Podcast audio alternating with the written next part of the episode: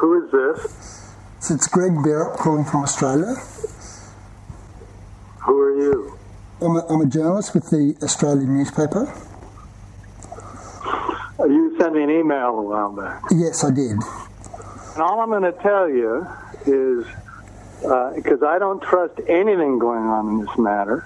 Uh, what, what, what I'm doing, Well- if, if you can just hang on for a sec. Oh, I have I no. lost about eight hundred thousand dollars of my family's money, Yes. damn near bankrupt me, and I hope Hamish goes to prison for a long time. It's caused extreme heartache on my end.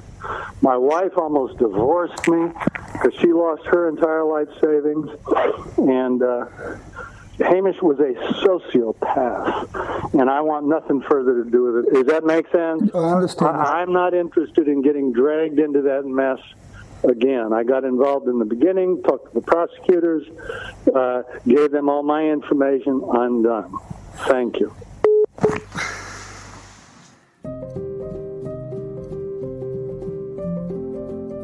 Hamish almost ruined this man's life. Like so many others, he's still in recovery, suffering a form of post Hamish distress syndrome. The width and depth of Hamish's deceit and destruction is vast, spanning decades and continents. It's hard to know just where to begin with this story, and so we'll come in at the end, with a love story between Tracy and Max. I'm Greg Bearup. This podcast, Who the Hell is Hamish, is brought to you by the Australian newspaper.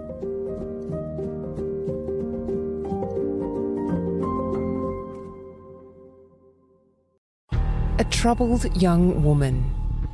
Her evil parents. We never had any issues between us.